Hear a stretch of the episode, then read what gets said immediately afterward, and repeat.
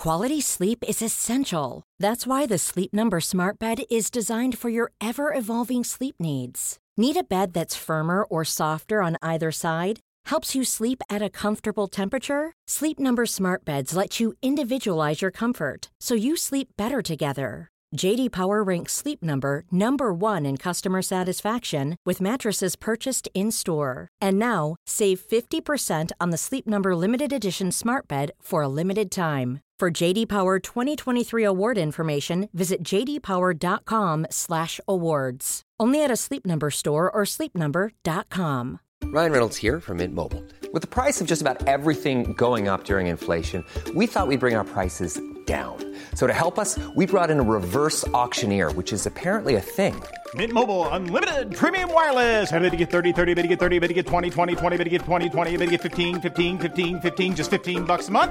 So, Give it a try at mintmobile.com slash switch. $45 upfront for three months plus taxes and fees. Promo rate for new customers for limited time. Unlimited more than 40 gigabytes per month. Slows. Full terms at mintmobile.com.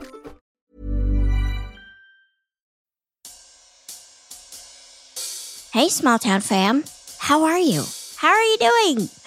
So, it's Thanksgiving week here in the US, and this year is sure to be one like no other. Thanks, 2020, but I hope that you know it gives us untold joy to take every opportunity to thank you, our brilliant fans, for your support here and on Patreon. So, for today's bonus episode, we have a fascinating conversation with the one and only Paul Holes, investigator extraordinaire.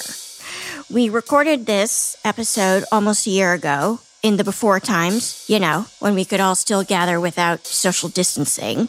The conversation is lively and informative and basically Paul at his best. So please settle in for Then There Were Three. When a serious crime is committed in a small town, a handful of detectives are charged with solving the case. I'm Yardley, and I'm fascinated by these stories. So I invited my friends, Detectives Dan and Dave, to help me gather the best true crime cases from around the country and have the men and women who investigated them tell us how it happened. I'm Dan. And I'm Dave. We're identical twins from small town USA. Dave investigated sex crimes and crimes against children. He's now a patrol sergeant at his police department. Dan investigated violent crimes. He's now retired. Together, we have more than two decades' experience and have worked hundreds of cases. We've altered names, places, relationships, and certain details in these cases to maintain the privacy of the victims and their families. So we ask you to join us in protecting their true identities as well as the locations of these crimes out of respect for everyone involved.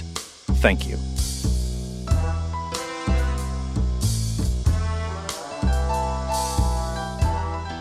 Today on Small Town Dicks, we have the usual suspects. We have Detective Dave. Good afternoon. Good afternoon. And we have Detective Dan. Happy to be back. So happy to see you. And there's a little trumpet. We have back with us Small Town Fam, Paul Holes. Hi, Hi. how are you? So good. Really, really good. I'm looking at Dan and Dave's watches and I'm feeling kind of naked here. This is a new development, actually. Is it? Uh, two days ago, I flew down here after working a graveyard shift, so I was probably at about 5% brain capacity that day, much like I was this morning. And they kind of surprised me. They took me to a jewelry store and gave me my Christmas present because I'm going to be working during Christmas and took me to a place where Dan got his watch, I assume. No. Different. Dave, we took you to a pawn shop. There's a difference. So they surprised me with buying me a watch. So it's like the child with the new toy. It goes everywhere with you. You sleep with it. Yeah. That's what I'm doing. Uh, some bling there. That looks good. It is. I'm going to be a robbery victim. Um, Paul, it's always such a pleasure to see you. I think you are now the busiest man in the world. You know, it's been busy. I don't know if that description is right, but I couldn't imagine being any busier than what I've been. I bet. You have, of course, the wildly successful The Murder Squad podcast, Right? which we're all big fans of, and the fantastic The DNA of Murder on Oxygen, which we're also all big fans of. That's great. And thank you for making time to come and see us here on the Small Town Dicks podcast. Anytime. It's my pleasure. Thank you. So, you, of course, have all these high profile cases in your history of law enforcement, which we thought we would ask you about some that are perhaps less well known. Really, our only mandate is what are cases that you're really proud of working. And you said, Well, how about this? And we were like, Yes, yes, please sign us up. So just take it away. You'll see a common theme here. You know, the very first cold case that I got involved with was the East Area Rapist case, ultimately the Golden State Killer. And then once I started working that case, I had gone to my boss in the lab at the time saying, I'm interested in doing more cold case work, seeing what I can do with this DNA technology. And she said, Well, there was a case that always bugged her. It was a 1978 homicide, 42 year old Armida Wiltsey. She was a jogger around the Lafayette Reservoir. It was just a man made lake that had a trail that wrapped all the way around it in a nice hilly area, kind of an upper scale community in the Lafayette Orinda part of Contra Costa County.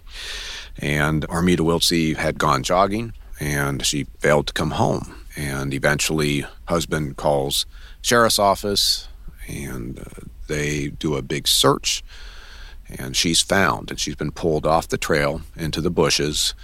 She's nude from the waist down her sweatpants and underwear are right there her shoes are still on her top is still on. She's been strangled. There was evidence that her wrists had been bound at one point with the binding marks present but the bindings had been removed and weren't present at the scene. And uh, unsolved case. So I start digging into that case. About what year is it that you're digging in? This would have been 1995, 1996 timeframe. Just about 20 years Yes, after. afterwards. And, you know, this is a case where the evidence had been stored, and this is pretty typical for law enforcement from that 1970s timeframe.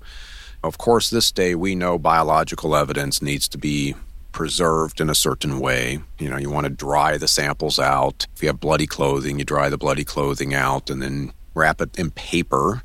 The paper allows it to breathe as well as you want to store biological samples frozen to try to preserve them for as long as possible. And I use this when I've trained, whether it be new officers or whoever, about how to store biologicals. Think about a loaf of bread when it's in that plastic bag and it's just sitting up on the counter, what ends up happening to it at room temperature? Mold. It molds. That plastic doesn't breathe. There's enough moisture in there that now the mold is able to grow, and that mold actually will eat the DNA. So if you have blood stain and if it's put in plastic and there's still enough moisture there, the microorganisms start to grow and they will eat the DNA. They'll eat the components that we're interested in to try to identify whose blood or semen or saliva that was. Fortunately, in the Wiltsey case, everything had been collected and stored from the 1970s knowledge base appropriately, but it was at the sheriff's property room, which was an un air conditioned warehouse. And all the evidence, all the homicide evidence, had been stored up on the second story. In the summertime, it gets in excess of like 120 degrees. So all these biological samples are being just baked. 18 years of summers. That's right. So every single summer, it is just horrible for the evidence. So now I'm in the lab and I'm working on her clothing and trying to find potential DNA. And in this particular case, there's several examples to illustrate advances in technology.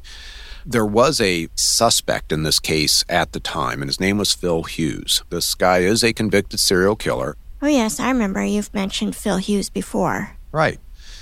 So I know more about Phil Hughes than anybody. I really dug into this guy. I thought he was responsible for Armida Wiltsey's case. And there was a hair found on her clothing in which a hair examiner back in the day had said that looks like a forcibly removed hair, like during a struggle, had been pulled out of the head with good root on it. I mean, if you take your hair and you pull it out and then you see the white ends, well, that's actually tissue. And that is a ton of DNA relative to hairs that just fall out naturally.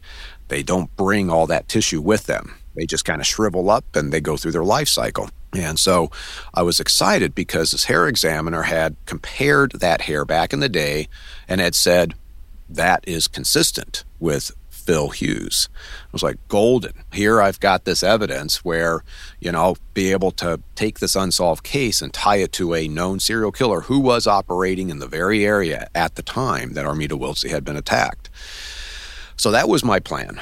I was going to go after that hair, and I tried to find other DNA evidence, and the only other thing I could find is underneath one of Armida's fingernails was a tiny, tiny little fleck of a red stain. And I ended up just looking at it. It had previously been tested by the original criminalist that had collected it, and it had given a positive test to a color test to indicate it might be blood. And fortunately, that person at the time, that analyst at the time, realized they couldn't do anything with something that small. So he didn't do anything more. Otherwise, I would not have had that. Yeah, thank you. yes, yes. Were there other samples of DNA in this bundle of evidence, but it was degraded because it was living on the second floor of this warehouse? I couldn't find anything else to indicate that. So I literally just had these two samples a hair and this fingernail with a tiny, tiny fleck of possible blood. So the first step was for me to get a source of Phil Hughes' DNA to do a direct comparison, and his dried blood reference standards had been moved as evidence during his trial back in 1980. So it was court property. And so now I had to get a court order in order to be able to access that. So I have to go through that process. I get it, get Phil Hughes's reference standard, and I'm thinking, okay, I've got this case solved. I get it assigned out to a DNA analyst, and uh, that analyst ended up getting a good profile from the hair, and it turns out to be Armida Wiltsey's own hair. Oh. So this really underscores kind of the state of the science of hair examination because that hair examiner had said it was consistent with Phil's and not Armida Wiltsey's. That's where in this day and age you don't see crime labs doing hair comparisons anymore. They just evaluate the hairs, characterize the hairs, is it suitable for DNA, and let's move it forward for DNA.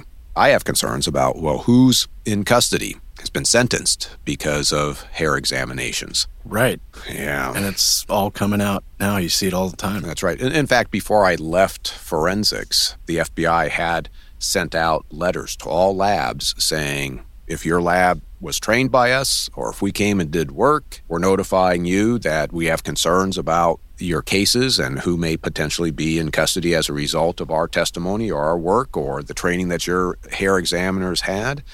So now, of course, public defenders' offices and defense attorneys and innocence projects are now scouring looking for those types of individuals that have been convicted and there had been testimony related to hair examination. And was there enough weight on that testimony to be concerned that that's the reason why they were convicted, or at least influence a jury to consider for conviction. And now you could start to see these individuals having their sentences overturned and probably retried, and hopefully with modern forensics being applied to that very evidence to see what's there or not. Yeah. And so you had this dried sample of Phil Hughes's blood and evidence, and he is incarcerated. Yes. And what was the crime? Well, Phil was convicted of three homicides in the 1970s. He uh, was convicted for 1972 homicide of Maureen Field, 1974 abduction homicide of Lisa Beery. She was a missing girl for five years before he was found because Phil's wife, who assisted him, came forward and basically said, I've helped my husband with the disposal of three bodies or the selection of victims, one or the other, depending on the case we're talking about. And in 1975, he killed Letitia Fagot in Walnut Creek, and she was a housewife and she was killed in her own house. So Phil's a very, very interesting character that I've done a lot of time on. And in fact, I'm going to be doing an Audible original on Phil Hughes and going into great detail about who he is and the crimes that he committed and the crimes that I suspect that he's involved with. I'm looking into uh, Mr. Hughes a little bit, and I pulled up a news article, and in the first paragraph of that article, it describes, and I'll quote it Hello, Mr. Field, a man said over a crackling connection 39 years ago. Your daughter is dead, and I'm the one who killed her. Yeah. And that was Mr. Hughes' first victim. This guy's a monster. Phil was a very accomplished burglar, and when his house was searched, he had what was called the Haines directory. And of course, this is way in the days before internet, right? His house is being searched in 1979. So back in the day, like for telemarketing, for somebody to get your phone number to be able to call you, they had these directories and they can just go down and the phone numbers were listed by the address. So if I drove by your house and saw your address, I could go to the Haines directory, and get your phone number just from your address. I didn't even need to know your name. Well, that's what burglars would do back in the day is they could utilize the Haines directory. And when are people gone from their houses? When they're at work during the middle of the day. And the culture back then, if you had a landline and your phone rang, you answered the phone. So Bergs would sit there and just call a house. They'd be sitting in their own house, just going, okay, this is a good house to attack. It looks like it's got good valuables inside. I'll call at 8 o'clock in the morning. I'll call at 10 o'clock in the morning. If there's no answer, then they would know person's not home on a Wednesday at 11 o'clock. And then they could plan when they would break into your house without even being around the house, just by utilizing the landline and the phone system. Well, that's what Phil was doing, but he also would do that type of thing to the victims' families. I'm curious about when you speak about how much you know about Phil Hughes and I don't want to spoil your book either. it's more of a teaser, but just to get into the mind of these guys and just learning that little fact about the phone call, it just goes on a list of this is what this guy did, and you won't believe what this guy did. I remember the first time we met out in DC, and you were telling these stories, and my jaw was just dropping like, good God, I thought he couldn't get worse, and holy shit. Yeah.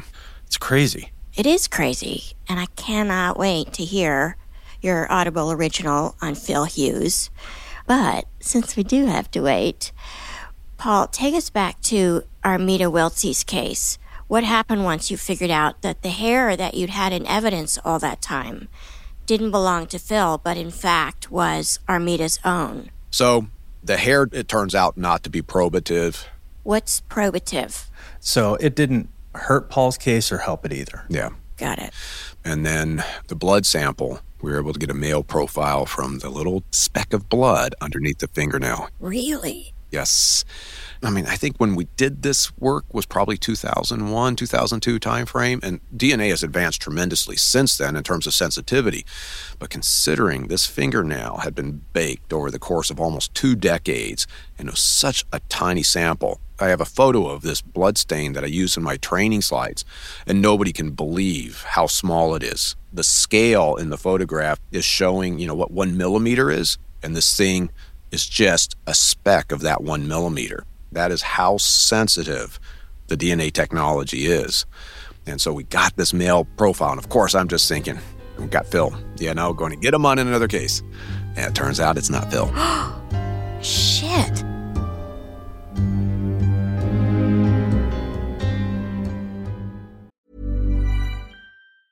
Life is full of awesome what ifs, and some not so much, like unexpected medical costs. That's why United Healthcare provides Health Protector Guard fixed indemnity insurance plans to supplement your primary plan and help manage out of pocket costs. Learn more at uh1.com.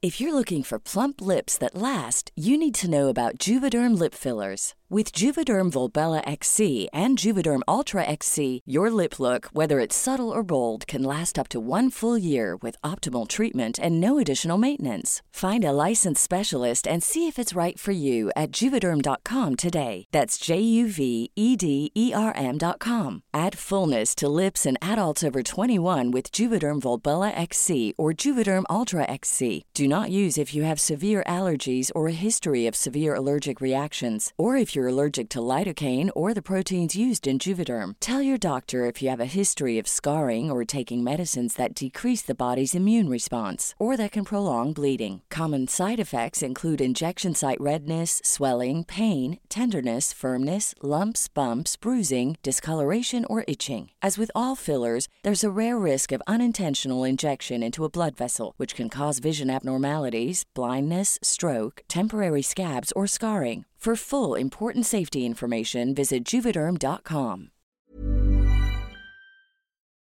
Hey folks, Detective Dave here. Let me tell you about SimpliSafe, the home security system that I trust to keep my family safe. I depend on SimpliSafe to provide me and my loved ones with 360 degree coverage of my property and valuables. I love the variety of monitoring sensors available with SimpliSafe Home Security. You get a glass break sensor, which in my experience is one of the most effective tools of detecting a break in. In addition, SimpliSafe offers motion sensors, entry sensors, sirens, and flood and fire detection. With SimpliSafe Home Security, I have the flexibility to use keypads at multiple entries at my house. This option is especially important to me and my family. I can provide access to people I trust and limit having multiple keys outside of my control, all at the push of a button via the SimpliSafe app. It comes with a variety of cameras for indoors and outdoors. And best of all, SimpliSafe is backed by 24 7 professional monitoring for less than $1 a day. It gives me peace of mind knowing I can leave the house, I can leave town, I can even leave the country, and I know my home is simply safe. The mobile app integration makes it so easy to make sure everything's in place in real time. I check it every day when I'm away from home. SimpliSafe is the best. US News and World Report named SimpliSafe Best Home Security Systems 2024. And Newsweek ranked it Best Customer Service in Home Security. With SimpliSafe, there are no contracts. And if you're not happy with the service or the product, they have a 60 day money back guarantee. SimpliSafe has given me and many of our listeners real peace of mind. We want you to have it too. Right now, get 20% off any new SimpliSafe system with Fast Protect monitoring at simplisafe.com slash smalltown. That's simplisafe.com slash smalltown. There's no safe like SimpliSafe.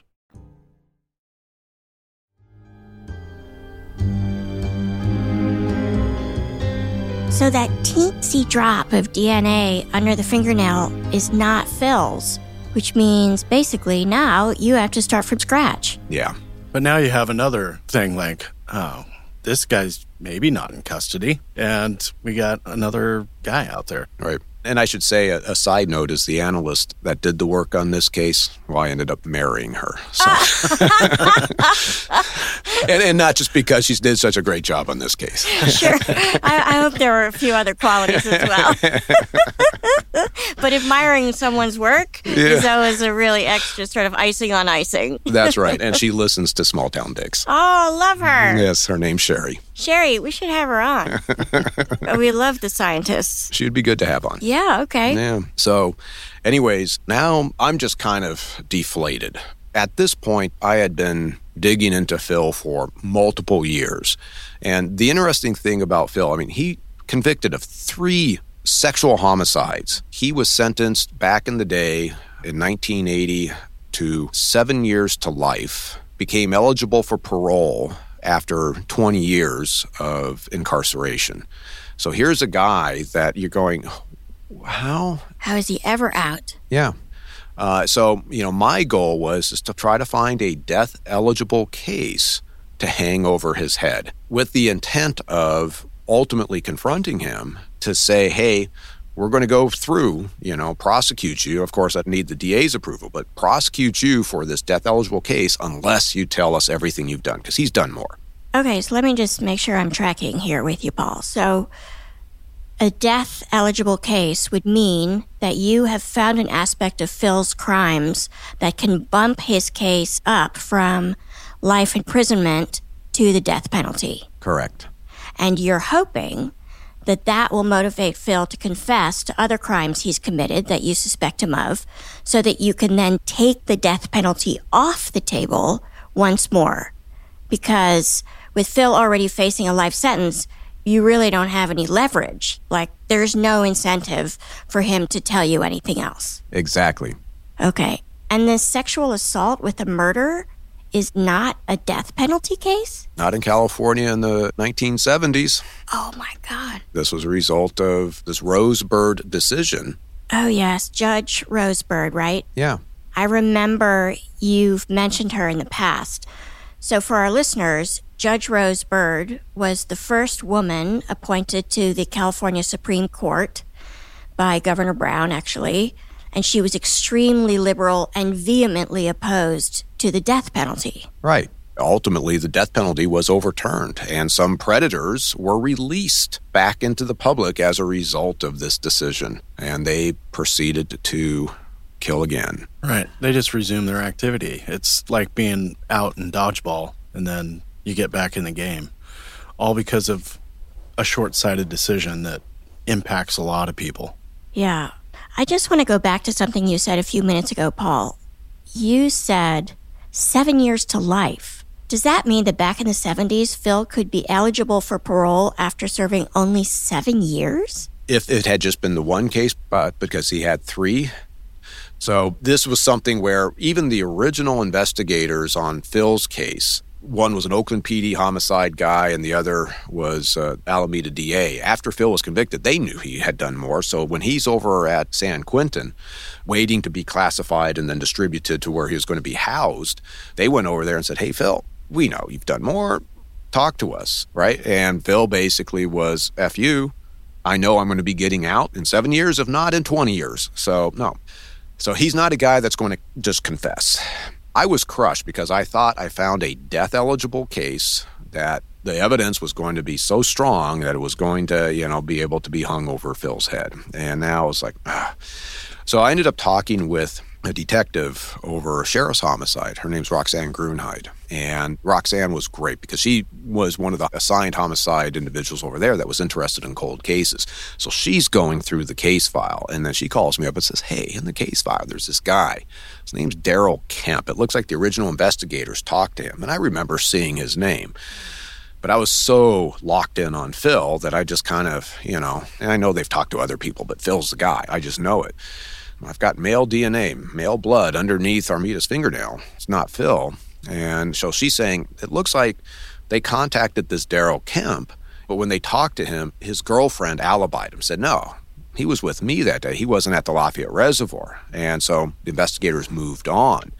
Well, the reason Daryl Kemp first came to the original investigator's attention is because his parole officer had called up after reading about the Armida Wiltsey case and said, You might want to look at my guy he's done similar things. So take a look at him. So they go and they look at him and they go, nope, he's alibied out. They move on. This is where I never trust these types of alibis because people do lie, right?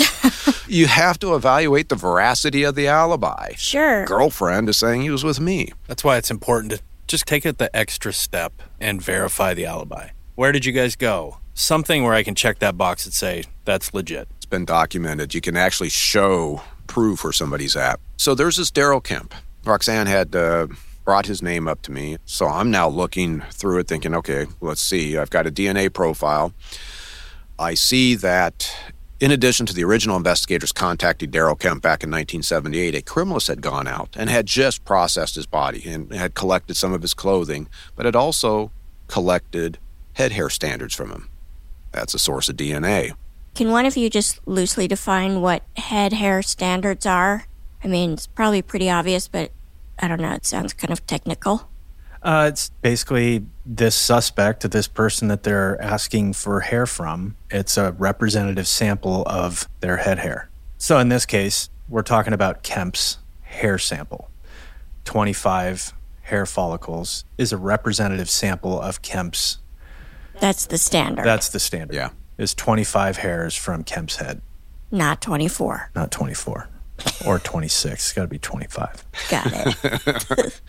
so now I'm in my property room going through boxes, desperately trying to find that head hair, and I find the head hair. So I bring it back, give that to the analyst, Sherry, right? Fortunately, when you collect standards, you're generally trying to get 25 or more hairs because you want to represent a sample of all the various hairs on a person's head to compare to the evidence here. So you're usually collecting a fair amount and you want to pull them. And so remember, I talked about that plug at the end. So head hair standards can be great sources of DNA. So head hair standards are given to the analyst and she's able to get a profile and it matches the blood underneath Armida Wiltsey's fingernail. So it matches Kemp. Correct. And so, of course, I'm calling Roxanne and I hear her. She's jumping up and down on the other end.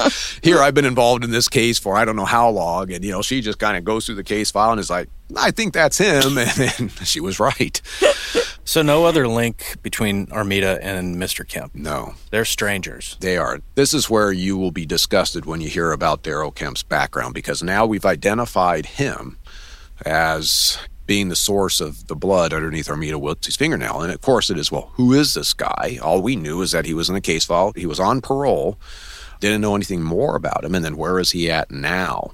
So, first, where is he at now? Well, he was in custody in Texas. He was finishing up serving 20 plus years for the rape of six women that occurred after the Armida Wiltsey homicide. And he was about to be paroled. And who is Darryl Kemp? Well, Darryl Kemp, back in the late 1950s, committed multiple rape homicides of women and was sentenced to death in early 1960s and was on California death row from I think 1961 to 1978 when he was paroled to Contra Costa County 2 months before Armida Wiltsey was killed. What? This guy was on death row for rape homicides and he was released. And then, because of an alibi, he wasn't caught for Armida Wiltsey. He was allowed to just live, and he somehow got out to Texas, where he ended up raping six women. Holy shit. Yeah. I mean, you could just feel the mood in the room just drop. The ripple effect of these decisions that are made, sometimes the people who are making these decisions don't take into account how many lives that decision is going to touch. Right, but I don't understand how you get parole once you've been on death row. I understand how you might be on death row, your sentence is commuted to life in prison. How do you suddenly get out? Well, this has to do with Judge Rose Bird's decision. I mean, this it's known as the Rose Bird decision in California, in which basically death was now considered cruel and unusual, and now these individuals that had received death penalty, all their death sentence got commuted, and some of these individuals became eligible for parole, as in Darryl Kemp. And in this day and age, we know better about the types of crimes and what predatory crimes are. But back then, they didn't even know the term serial killer in 1978. They were lust killers. And of course, people knew that these guys would commit these crimes over and over again, but they didn't understand the psychology behind it. And so here's a prime example of a guy in the 1950s was committing this kind of crime incarcerated for basically 20 years on death row. He's released and he starts up. In no time. Immediately. Yes. So Roxanne goes out, tries to interview him in Texas. As soon as Kemp knows what case, he shuts down. And then uh, he's extradited back to California and stands trial. And the DA that prosecuted him, Mark Peterson, became the elected DA, and he's the one that created the position to allow me to go to the DA's office because of this case and me helping him during the prosecution. And he knew my passion for cold cases, and he wanted to do cold cases out of the DA's office. So I've always owed Mark a fair amount because he basically allowed me to finally have the freedom to do what I do, which ultimately led to me being able to work the Golden State Killer case to the fullest extent that I could, and then had success there. So there's a whole domino effect that came out of this particular case. But Mark ended up prosecuting Darryl Kemp, and Darryl Kemp is back on death row in California. So you got full circle. So he was convicted for the sexual assault and murders from the 50s. He was, yes. Okay, so you already knew about that. Yeah, he goes death row, release, Texas. Now he's back in California. Yep. And is that a jury trial? I'm assuming That was a jury trial. I mean, most people don't plead guilty and take the death penalty. Right. And his defense was he accidentally strangled her. This is a true predator. He was in the bushes watching the people go past him and he sees Armida Wiltsey, makes a decision, probably checks and says, Yeah, I could probably grab her and nobody would know. It's like that trapdoor spider approach. He just emerges out of the bushes, grabs her, pulls her back in. Even though we don't have semen evidence in this case, it's definitely a sexually motivated crime. And, you know, she fought. She got his blood underneath her fingernail. And she had been bound too. We had ligature marks. Yep, around her wrist. So he spent some time with her body. I mean, he does strip her of her lower garments. He is a true predator. And this was broad daylight. This was not in the middle of the night. This was in a very well used area. And he just saw victim of opportunity and snatched her and killed her. I don't know the circumstances of the rape cases in Texas, but he had those. And it's like, well, what did he do in between? Armida Wiltsey was in 1978. I think he goes into custody in Texas in 1981. He's out for three years. Have no idea where he's at or what he's doing in between those cases. Right. He's not going for a hike at the reservoir. He's not going for a jog. He went there to find a victim. Yep. In all likelihood, that's what he's doing.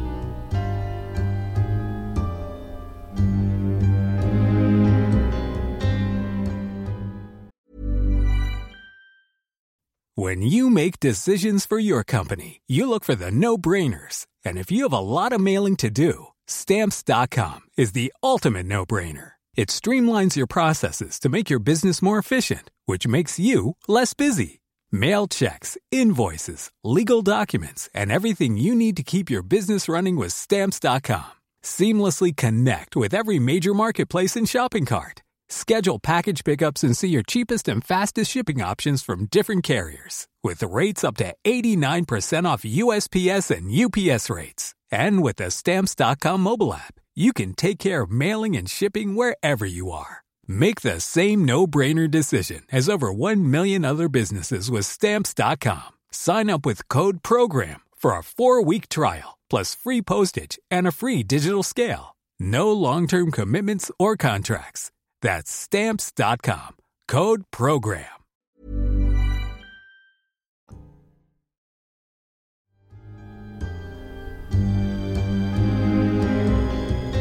And what about Phil Hughes?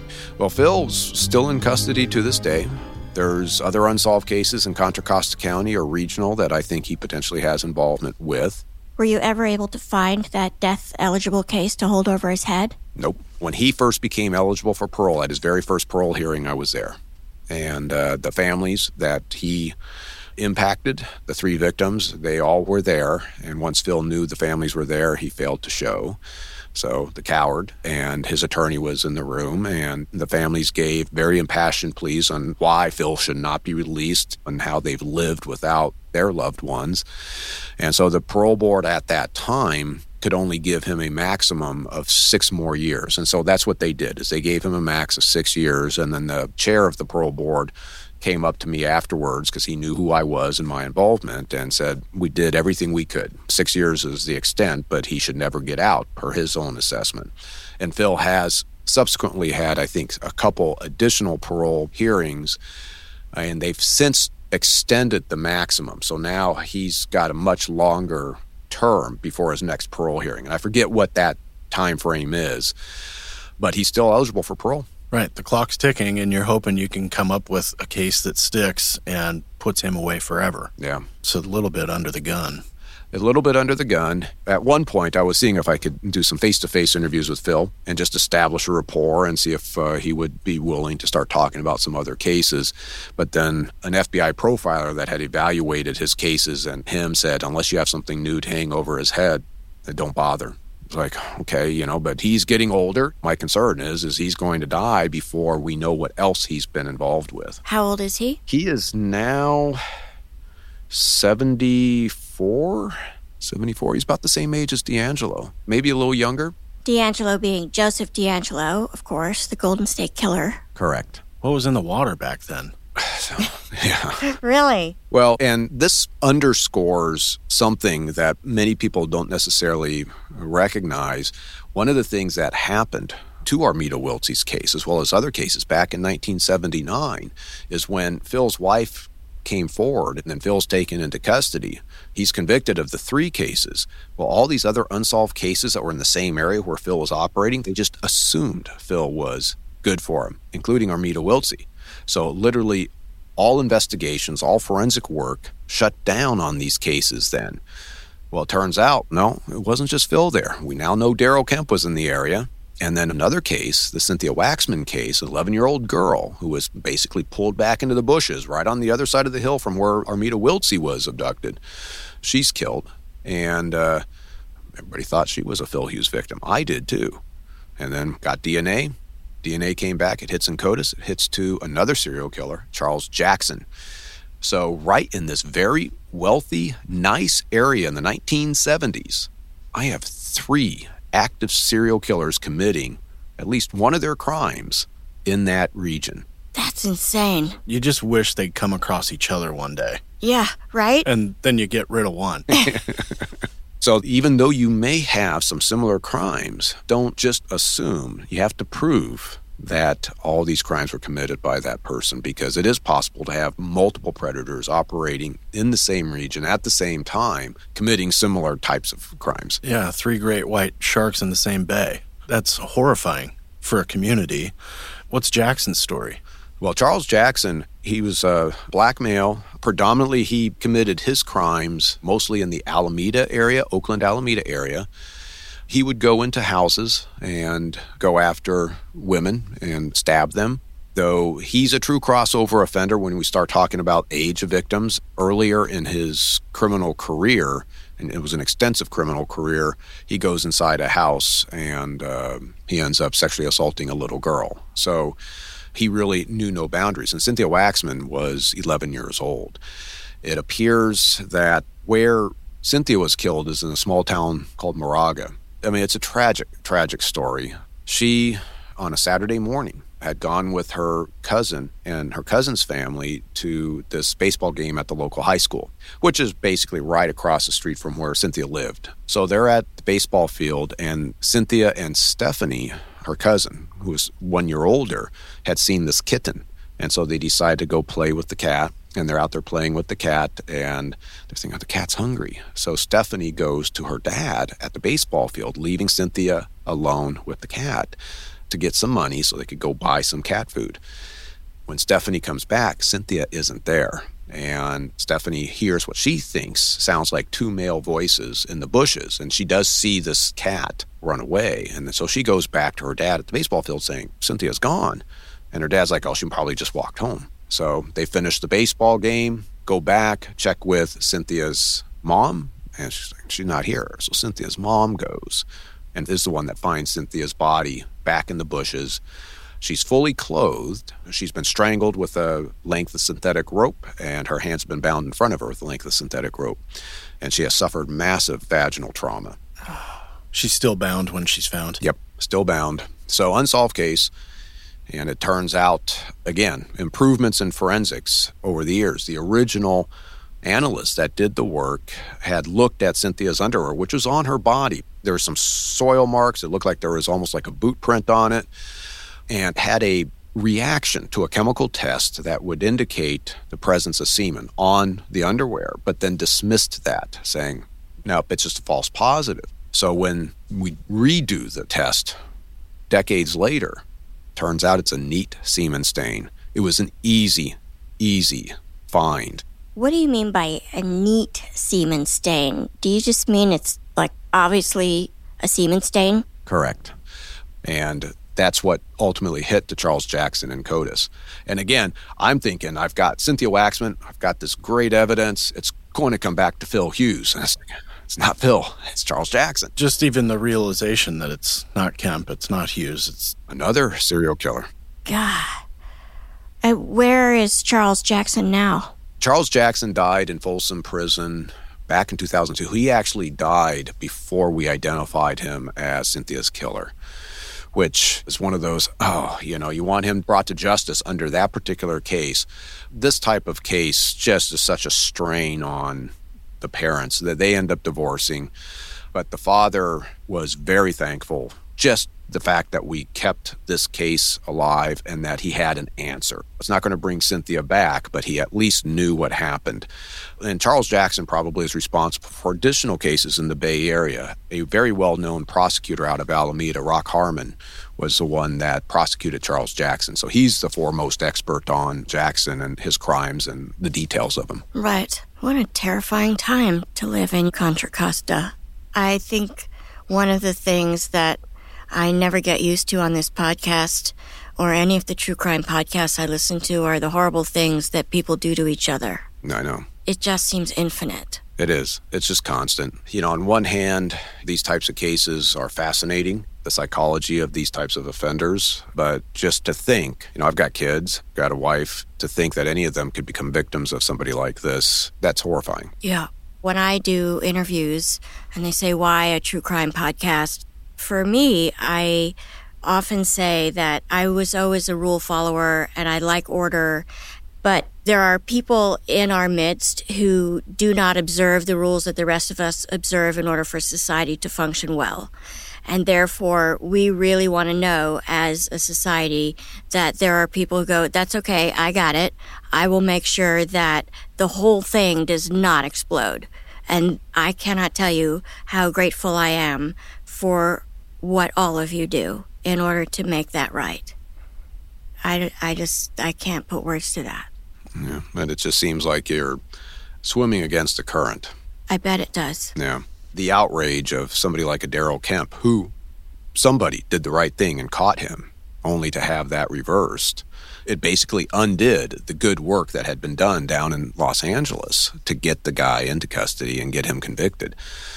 And he's not the only example of that. There's another guy that I was digging into, and not as in depth, but kind of similar circumstances. In 1966, in Contra Costa County, he killed two young teenage girls, shot them both, sexually assaulted them, put them under a bush out in this uh, Point Pinole area up on the shoreline. And then he's caught, and his name is Dennis Stanworth. And he's sentenced to death. He's on death row. And then in the 1970s, there's a legal thing. He ended up doing some weird appeal. There's something going on from the legal side, and it's called the Stanworth decision. And he was released off death row. Ugh. And so I start marching down on him. And this is later on when I was still at the sheriff's office, probably 2012 ish. So it wasn't that long ago. But just like with the Darryl Kemp, it's like, okay, this guy has been out and about since the late 1970s. What else has he done since he's been out? And he was living up in Vallejo.